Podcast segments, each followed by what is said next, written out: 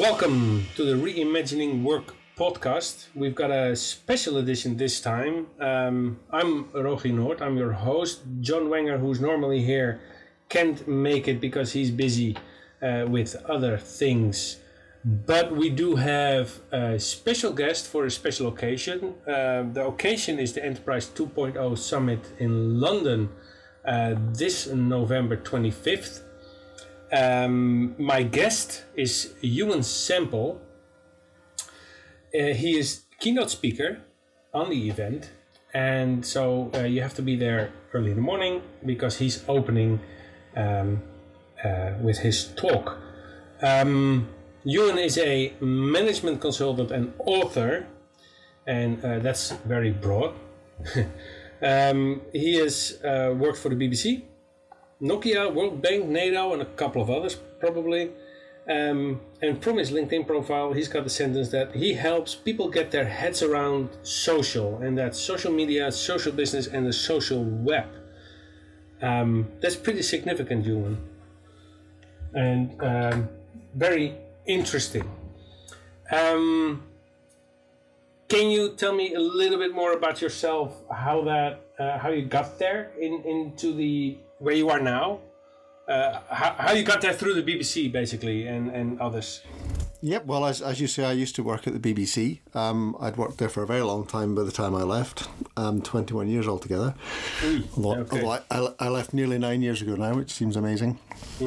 Um, but 13 years ago, uh, I got into blogging. I was one of the early bloggers. Uh, was around the same time made director of knowledge management at the BBC.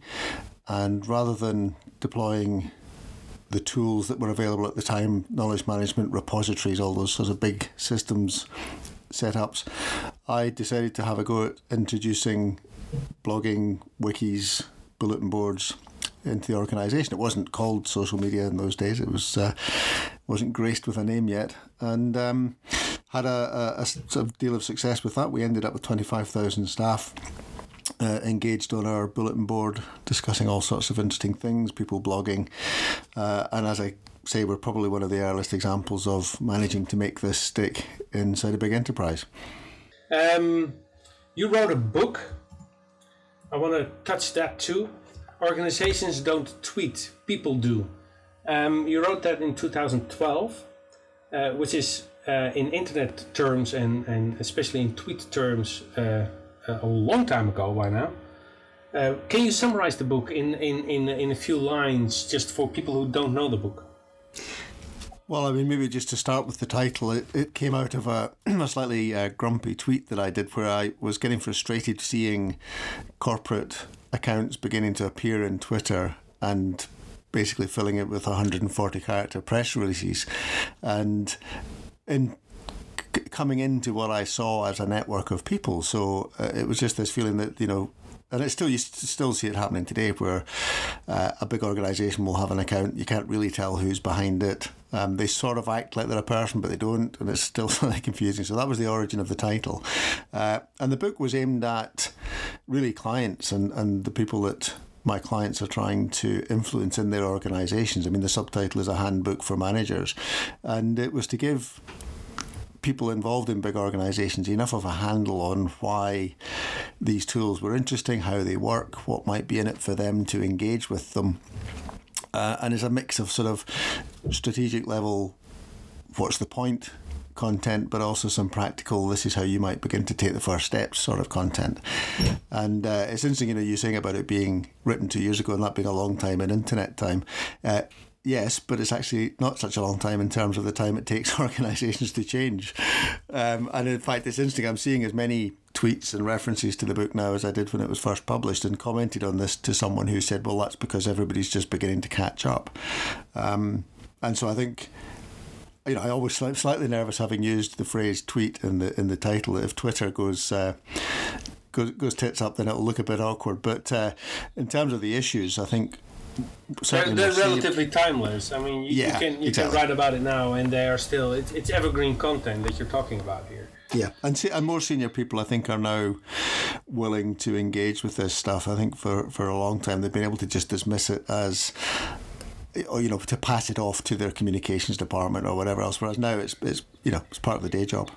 Right, right, right, exactly. So uh, in in the past two years, have have you seen?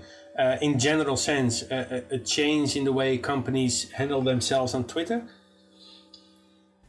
Yes, and not always positive in the sense that I, I talk about what I call industrial social media, which was the whole uh, taking over of it in a sense by marketing. Um, and the phrase in some ways became devalued because of that, because it turned into another channel down which companies pumped content.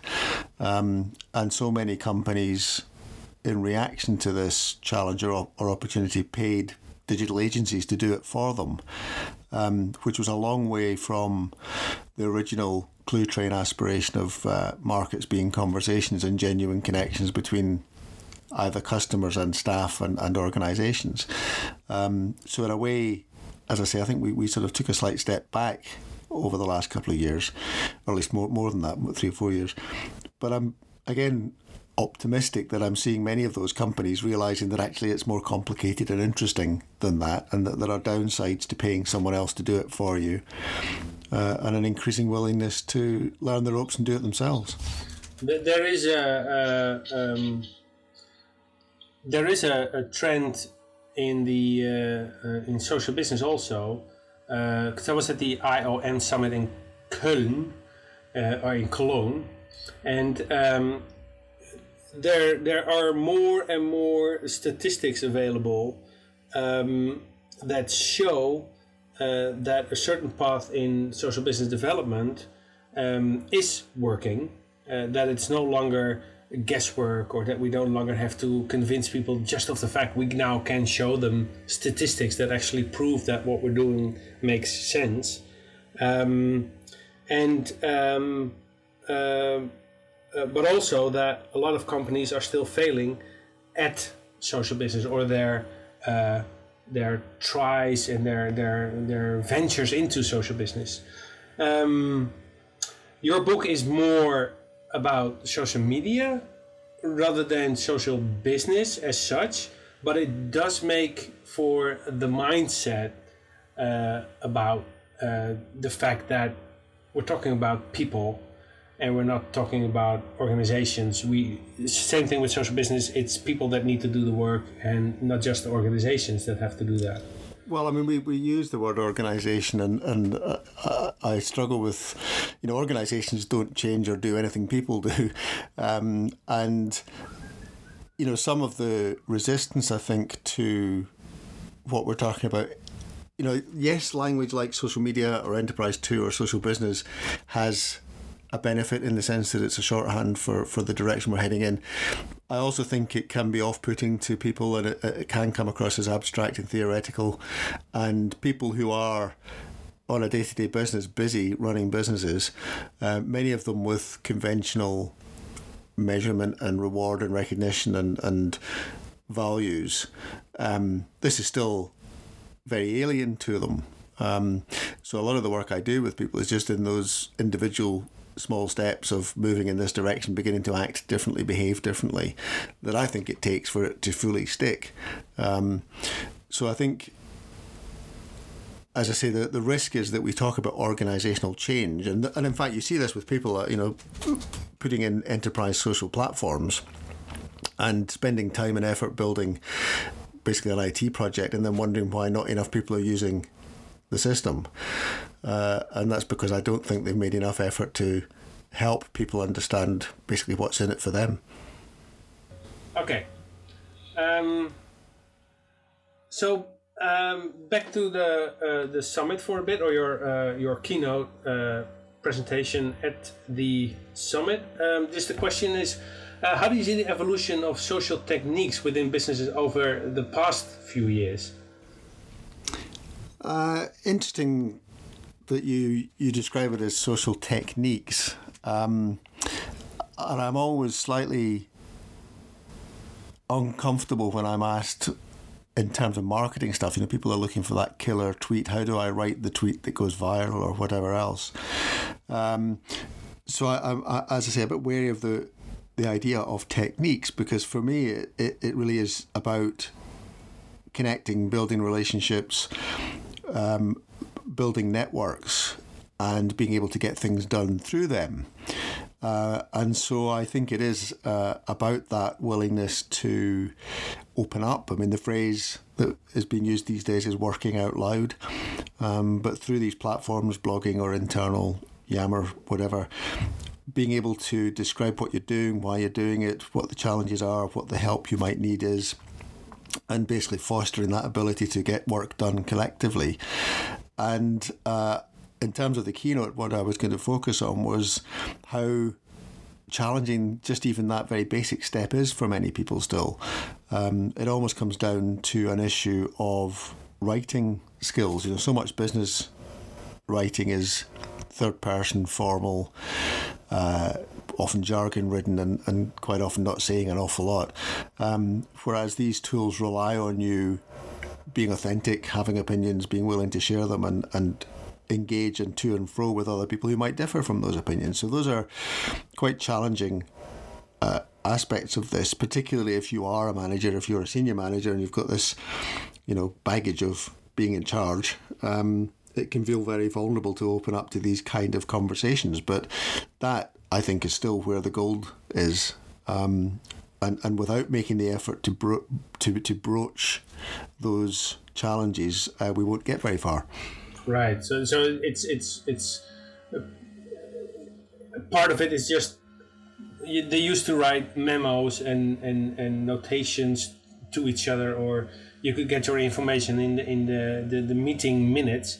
And now, basically, what we do is is converse with each other in a more natural uh, manner, where we uh, get to say what we want in much less words and uh, be much more effective with, with the time and the space that we have.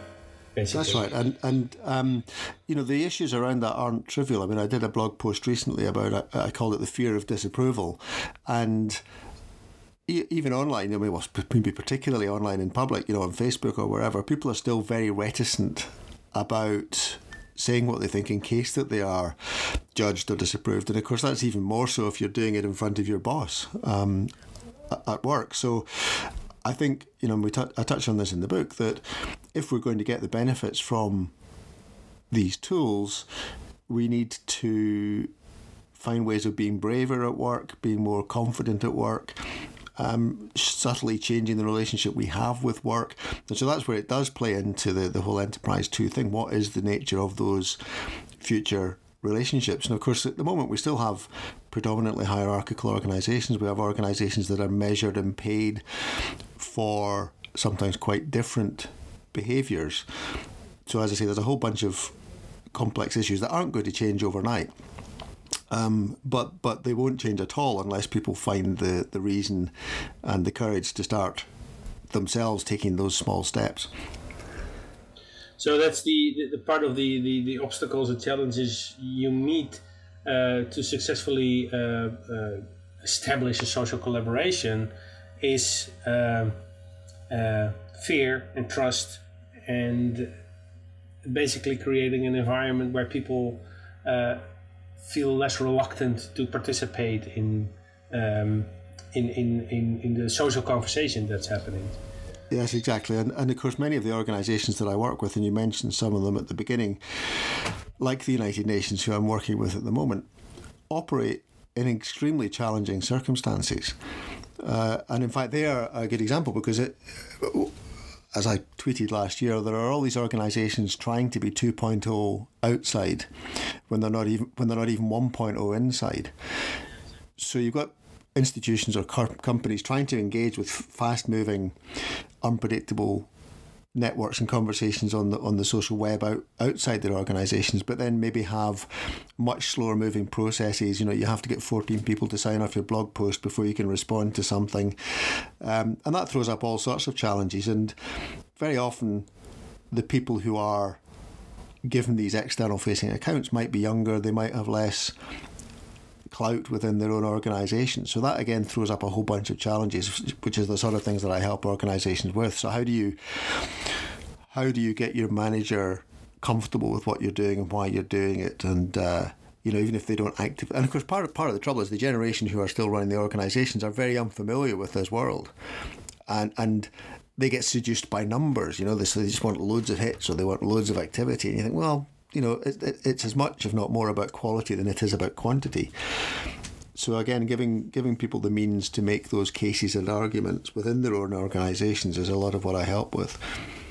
What what would be like key drivers if you look at uh, adoption of the social technologies or, or social collaboration or social business enterprise tool, whatever you want to call it, in large organizations? What would be like the key thing you would focus on?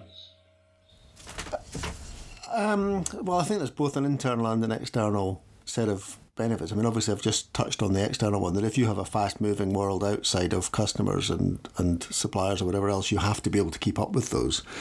Um, so, speed is one thing, and just being able to work out as an organization more quickly what your position is on something or how you respond to something, or, you know, very often our silos and business structures don't make this easy. You know, it's not obvious whose responsibility something is because the neat lines of HR, communications, IT, marketing, whatever, um, don't necessarily fit with the type of problems that we're trying to deal with. Um, and also, increasingly, I think businesses are at risk of having faster moving startups basically taking business from them because they are just quicker and more agile at dealing with problems. So there's that responding to an external threat, I think, is a big driver. Um, and, and sorry, no, just the, the other one with the internal one, it's just basically um, productivity and effectiveness. I mean, it fascinates me how much energy and time is soaked up with bureaucratic processes that people don't tend to question, um, and yet they will ask us to justify this new way of working as if it was. It, there's still the perception that it's wasting time.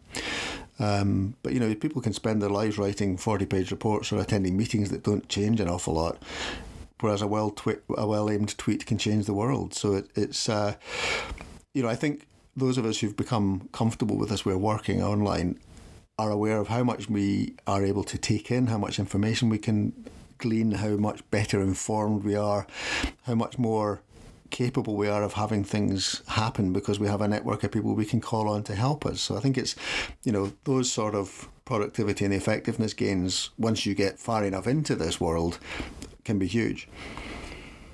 And then I suppose the third one is the personal business of, of you know, it used to say that, that the saying used to be that knowledge was power, uh, and it used to really mean that holding on to it and only giving it out on special occasions made you powerful.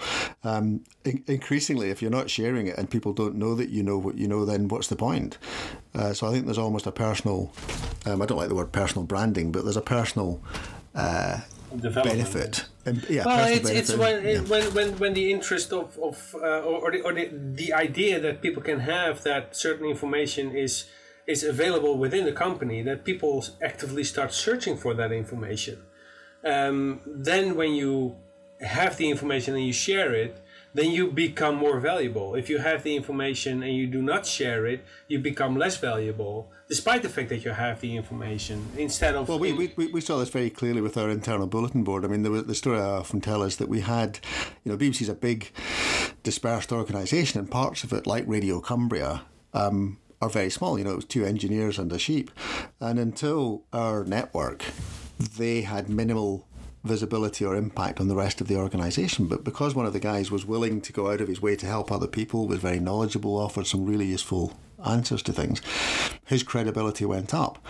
Conversely, there were people in offices in London with fancy job titles who never engaged or helped others on the bulletin board, and their credibility and profile started to be more suspect. Um, so I, th- I, think you're right. I mean, it is that opportunity that a, a collective approach to these things begins to afford.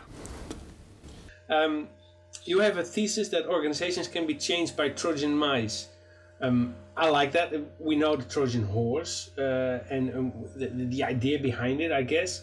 Um, how do you envisage envisage that working in large uh, state organizations? It sort of goes back to what I was saying earlier about change only ever happening at a personal level. Um, you know, organisational change only comes about because enough individuals adopt a different perspective or a different way of working. So I think the Trojan mice idea plays to that. Um, it's about taking small project steps, making things happen rather than strategizing or theorizing about them, and not doing things that require too many people to say yes or too big a budget. Um, it's almost like a sort of beta testing mentality, a startup kind of mentality within an organization. And I know many organizations are playing with that idea of trying to enable that more entrepreneurial um, approach to things rather than having to wait for a big pan organisational set of changes. Um, I mean, just to give credit, the fact that, well, the, idea uh, was a, I thought originated from a British consultant called Peter Fryer. Um, but when I met him for a coffee, it turns out it actually was a counsellor in Humberside who, when Peter was expressing or describing the world of complexity to him and how things happened in complex environments, this counsellor said, "Oh, you mean like Trojan mice?" Uh, so to give him credit, that's where the phrase came from. Ah. Okay, well, credit where credit's due. Indeed. Well, in fact, that, that's the, the reason I'm mentioning that is that was a big ethos within bloggers in the early days that we would credit each other's ideas or, you know, referring back to the origination of a of an idea or a post, and that's something that I think we we're at risk of losing in the social networks these days, but I think is a key driver. Yeah, yeah, um, yeah. It's it's, it's the recogni- uh, recognizing contribution. You know. It's the uh, look. I made this. Oh, you made this. You made this. Oh, I made this and yeah. and and then they run away with it. It it is uh, it's a sad development. I don't think it's really original. It's just there's a lot more content to steal for people. So. Well, but I, th- I also think it's important to, to deal with those issues because when you get into an organisational setting and you have people changing in, in large numbers, um, those sort of behaviours begin to matter more.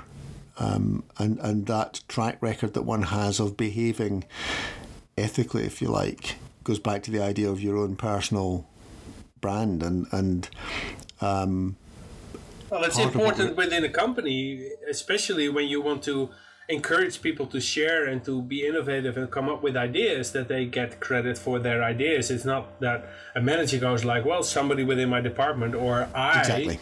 because that's exactly. going to work well, not well.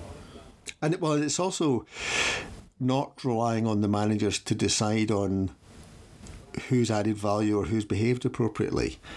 It's sort, it's sort of taking responsibility amongst ourselves to mm. do that. Yeah, the group can can can yeah. self-regulate yeah. and, and come, come up with. That's right, and totally. I mean, and that's a key factor in those, you know, the, the, the modest success we had at the Beeb was that was helping that org, helping that 25,000 network. I mean, it, clearly they weren't all active all the time, but help helping that group learn the ropes, as it were, and develop that kind of social cohesion that allows it to become self-regulating. That again is something I think many companies um, don't understand and, and don't invest time and effort in. Mm, no, no, no, true.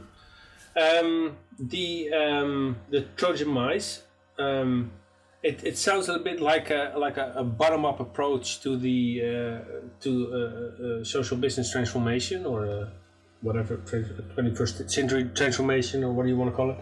Um, uh, more and more um, case studies argue that you need top management support in order to get full implementation. If you don't have them on board, uh, then you won't be able to make it all the way. Do you think that the the the um, the Trojan mice or the Trojans and um, top management support are compatible with each other, or can the top executives use the Trojans in a structural manner?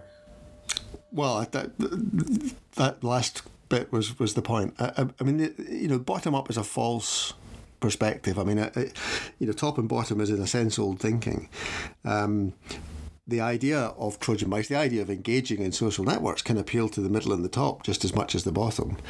Um, and it's a bit about the false assumption about age as well. That it's not about Gen Y. You know, I, I know, you know, I'm, I'm a silver surfer myself. I mean, there are plenty of older people who get the way these things work and are attracted to it, just as there are youngsters who aren't. And equally, in an organisation, there are people in the middle and the top who may see a, a opportunity and benefit in working in these ways, um, and people at the bottom who don't. Um, so, but I think it is about pragmatic approaches to change, and that depends on the organisational culture. I mean, there are some organisations where mandated top down pan organisational change happens. Uh, I think there are very few. and I think there are many examples where they've been seen, they, they look as if things have worked, but actually the repercussions have been ongoing for a long time. I mean, I know I saw this at the BBC, a number of different big initiatives that would have been superficially seen to be significant, but actually had ongoing consequences that arguably were negative. Um, so I think it is about a different approach to change in organisations. The thing about well, two things about the senior people and, and case studies. I'm wary of case studies. Um, most of them aren't actually what happened and, and tend to be a, a slightly glossy version of the truth. Um, and also, if you're having to keep reading case studies, you're wasting time, you know. Um, you need to care enough about this to have a go and get on with it and become your own case study rather, rather than reading other people's. Especially as, um, as a company being. Uh, uh, and, and, and I, I, dare to argue, uh, each company is different. You have different people, you have different CEOs, you have different structures, different hierarchies, different uh, products, uh, different location, different countries, different cultures. That's right. So just because it's worked for one doesn't mean it's going to work for you. And and yeah, yes, there's advantage in understanding aspects of what's worked for people, but I think I think it's uh, it's overplayed. And and um, certainly the senior dealing with senior people, I think, is is, is significant in as much as you know you don't want to spook the horses. Um, and, and surprising your boss is not never a good idea uh, in any organisation. So making sure that they are at least notionally aware of what you're up to, I think matters. Um, that's a different thing from asking for permission. Um, you know, I think I think most still most organisations, if you asked for permission for half of this, you would just get the answer no, because uh, it's too unfamiliar. It's not how they got where they are today. Blah blah blah. But that and so that yeah, you're, right. There is a degree of under the radar of the Trojan mice approach. Um, that it, it's tactical, it's pragmatic. You have enough people and at enough senior levels comfortable with what, with what you're doing to get away with it, but that doesn't necessarily mean having to get the very senior boss to, to to sign up because you know I, I spent a long time writing strategy reports and papers for John Birt, the director general of the BBC at the time, and you know I eventually realised that I was asking him the impossible. You know, I, in a sense, I was trying to build a new world using the rules of the old one, which is of a big, comprehensive, laid out strategy that I was going to predict was going to happen in certain ways. I don't think that's how this stuff works. I mean, in, in the book, I, another phrase I use is from the Amer- American Marines, which is keep moving, stay in touch, and head for the high ground, which I think is, is great tactical strategic. I mean, and I think you can also make the case to be strategically tactical, if that makes sense. You know, you can say to your chief executive, "This world operates in these ways. It's different from what we're used to. I'm going to take an incremental Trojan mice tactical approach. Give me a year to do it, and these are the type of benefits I think we're going to see." Which is very different from writing a social enterprise strategy that looks much like all the other strategies that end up on the shelf. Yeah, yeah, exactly. Because by now uh, we know that 80% of all those initiatives fail miserably, and uh, so there's something being done not right, and there's only a few doing it right. So if you take the the bulk of the uh, the case studies, uh, you could argue that they're worthless because you have to uh, look at the statistics as they are. Uh, oh, talk about statistics. Um, there's there's more and more analytics being done in on social business. Obviously, we have uh, tools by, for example, IBM, who is very good at providing statistics. Um, uh, c- can we put analytics and, and case studies on the on the on the same shelf as as Uh, as opposed to real world and get a feel for the situation and, and be in the company and on the ground floor to help people out? I think partly with analytics and statistics, it's a question of timing, in as much as you know, we all know online how, how interesting it is to see how many people are reading, or not so much how many people, but who's reading what you've written. Who, who are you connecting with? This comes back to the quality versus quantity thing. So I think this is true in terms of overall success of these initiatives that if you set up the expectation of numbers of users or volume of activity as being a key measure, then you could be seen to fail quite quickly. Um, whereas if you set up meaningful valuable, purposeful connections, then that's more of a sort of story based means of measuring. You know, how much impact has this question being answered had? So, you know, I, I thankfully wasn't asked to do too much return on investment justification, but I had an instinct that it was not about numbers, it was about subjective value. So I would collate stories of where our tools had made a difference. Um, and, and then reflect those back into the organisation or use them to justify the effort. Um, I think another point on that is to make the point that I think people are suckered into spending way too much money on technology these days, which then causes more pressure to justify the investment. Um, you know, I think that, that, that, that, spending as little as possible in the first instance makes the justification easier, and then you can always grow as as the, as the effectiveness becomes more apparent. Right, right, right. So I mean, it's not, it's, you know, it, it, I think once you get up and running and you've got volume and, and you can get really interesting patterns. I mean, I think for many the benefit of these tools is sometimes for the first time they get to really see what's going on in their organisation. Mm. Um, yeah, so exactly. I'm not, I, am not against analytics or monitoring or, or, or whatever, but as I say, I think it's just a question of making sure that you're not caught measuring the wrong things at the wrong time and then seem seem to be failing. Yeah, that's on a, on a, on a very uh, uh, much lower level. It's the same with with with a website or with blogging. I mean, you can yeah. stare blindly at the the amount of page loads that you get, but it doesn't tell you anything. Well, and, I mean, I, am uh, quite honest in the book that may, this may just be sour grapes that I don't have as many followers as Robert Scoble, but I, I couldn't cope with that volume, um, and that volume brings problems with it. Um, you know, so for me, the power of my network is the fact that I've ended up meeting the inventors of the internet and sitting around a campfire with Tim Berners Lee. You know, it's, it's about quant, quanti- quality rather than quantity. Um, and effectiveness, and is, is it doing, are these tools doing what you need them to do?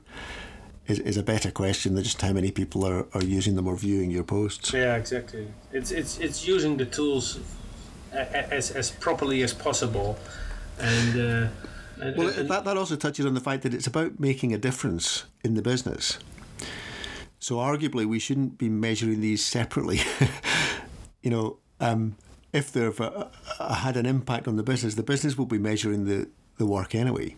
Um, so, I think that's an important thing to, to point to make that just measuring them as an end in themselves is, is slightly distracting. I think it's about how do they make a difference to the actual business itself. Right, right, which is, right. Which is around the stories about this saved this amount of money or this opportunity was able to be grasped because we knew about it earlier or, or all those sorts of things. Yeah, exactly. Yeah. So th- there's a couple of uh, uh, tricks at, at, at, recording analytics and, and, and getting the right statistics from them. Uh, it's it's not as as straightforward as well you should collect as much data as you can but it's interpreting the data which is going to be the trick. As has always been the case. Yeah yep. exactly exactly. So um, um, in, in social business there's a lot of discussion about uh, organizational structures uh, where we uh, flatten uh, or restructure hierarchies uh, uh, we're now faced with holacracy which is another extreme. Um, I just wrote a blog post about Ricardo Semler uh, with his Semco tactics. Well, I, I, read, I read Ricardo's book when I was starting out 13 years ago, so yeah. There you go.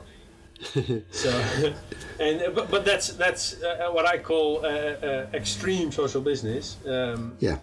And but, but I, I, did learn that there's a lot of interest still. I mean, he's he's he's teaching at MIT uh, is lecturing there, and and but there's not a whole lot of uh, companies that are still uh, that no. are very willing to adopt this line of thinking. Well, this sort of goes back to my point about organisations don't people do, um, and and in fact. Uh, you know the case study thing. I, I think there's a consistent pattern in people who've made this stuff stick, and it's invariably that there is someone who cares enough to keep pushing. Um, and, that was Ricardo's case. He just got passionate. He wanted it to happen. He pushed, he pulled, he cajoled, he kept fighting to make sure it happened. And so you watch people sort of half heartedly thinking, yeah, we should do it because everybody else is doing it. And you get into the whole business of buying the tools and setting up the committees and blah, blah, blah. But it doesn't happen because nobody cares enough. And so I think caring, getting passionate, making, put, putting. It's about energy. It's about energy management. Putting more energy into these networks is how they work. Um, and again, that's an uncomfortable thing for business because business is quite dispassionate and and professional. Um, you know, and, and a, a, dispassionate professional social network doesn't, I don't think, ever really take off.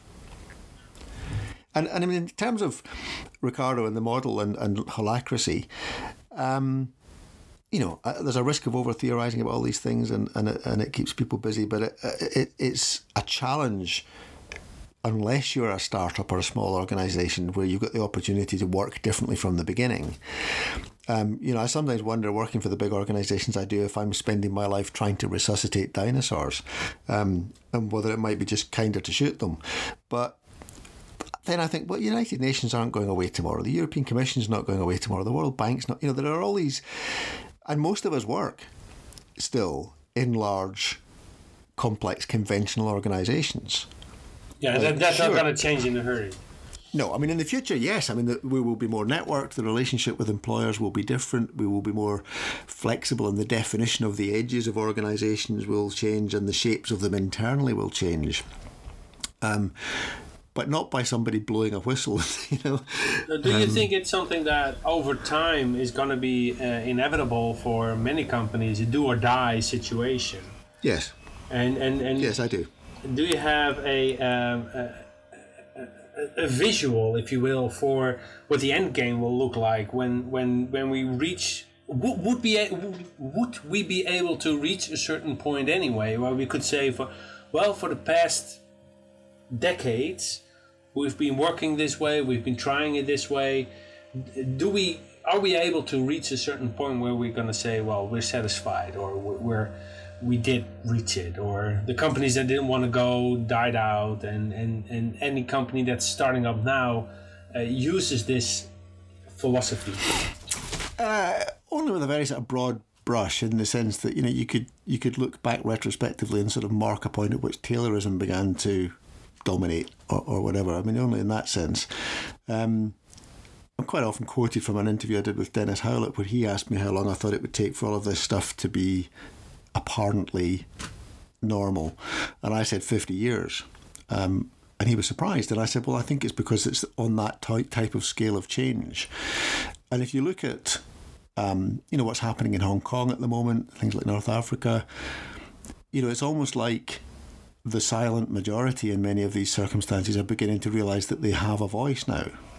And I think our conventional polarised left or right socialist or capitalist politics are beginning to be not good enough or not appropriate enough for what we're beginning to grope our way towards. Um, so when you take the world of work within the context of those wider changes. And I think we are in a parallel situation to the advent of the printing press, and you know that led to the Reformation and the Enlightenment. And and I'm optimistic that we are on that sort of a trajectory. Um, then it means that the small battles that we might lose on the way are relatively unimportant given the bigger arc. Now, it doesn't mean that I'm complacent about this all ending up well. It might not uh, you know, we, we might blow the opportunity. That's why I kind of have a sense of urgency when I get out of bed in the morning. yeah, okay, I can imagine that. Yeah. Um, I think uh, on, on that high note, uh, we can wrap this up. Um, I thank you for your questions. I have to, uh, as for the, because I read. Uh, saw you. You got a newsletter. I urge everybody to to go to your website, uh. It's uh, E U A N Semple and uh, slash newsletter and, and just sign up. Um, you also do a very lovely podcast with uh, Megan Murray. Uh, I Thank love, you, Roger. Yeah, I love listening to that. that. That's very. I mean, walking the dogs, listening to you guys go on about a certain topic is, uh, uh, yeah, enlightening. It's it's very constructive and, and, and it's absolutely worth listening to. Thank um, you. Yeah, you're welcome. Uh, then for the uh, well, it's true. Uh, if you want to see Euan talk um, about how to get more out of the social collaboration issue and driving the business value for social collaboration, those kind of things, Uh, please join Euan and myself uh, in London uh, on the end at on in at the Enterprise 2.0 Summit. It's uh, November 26th, 20, 2014 this year uh, in London. Um, links to all this is going to be in the show notes. Uh, Euan, thank you very much.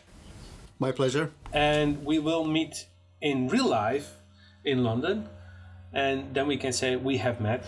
Uh, Looking forward to it. for real. um, okay. And talk to you next time.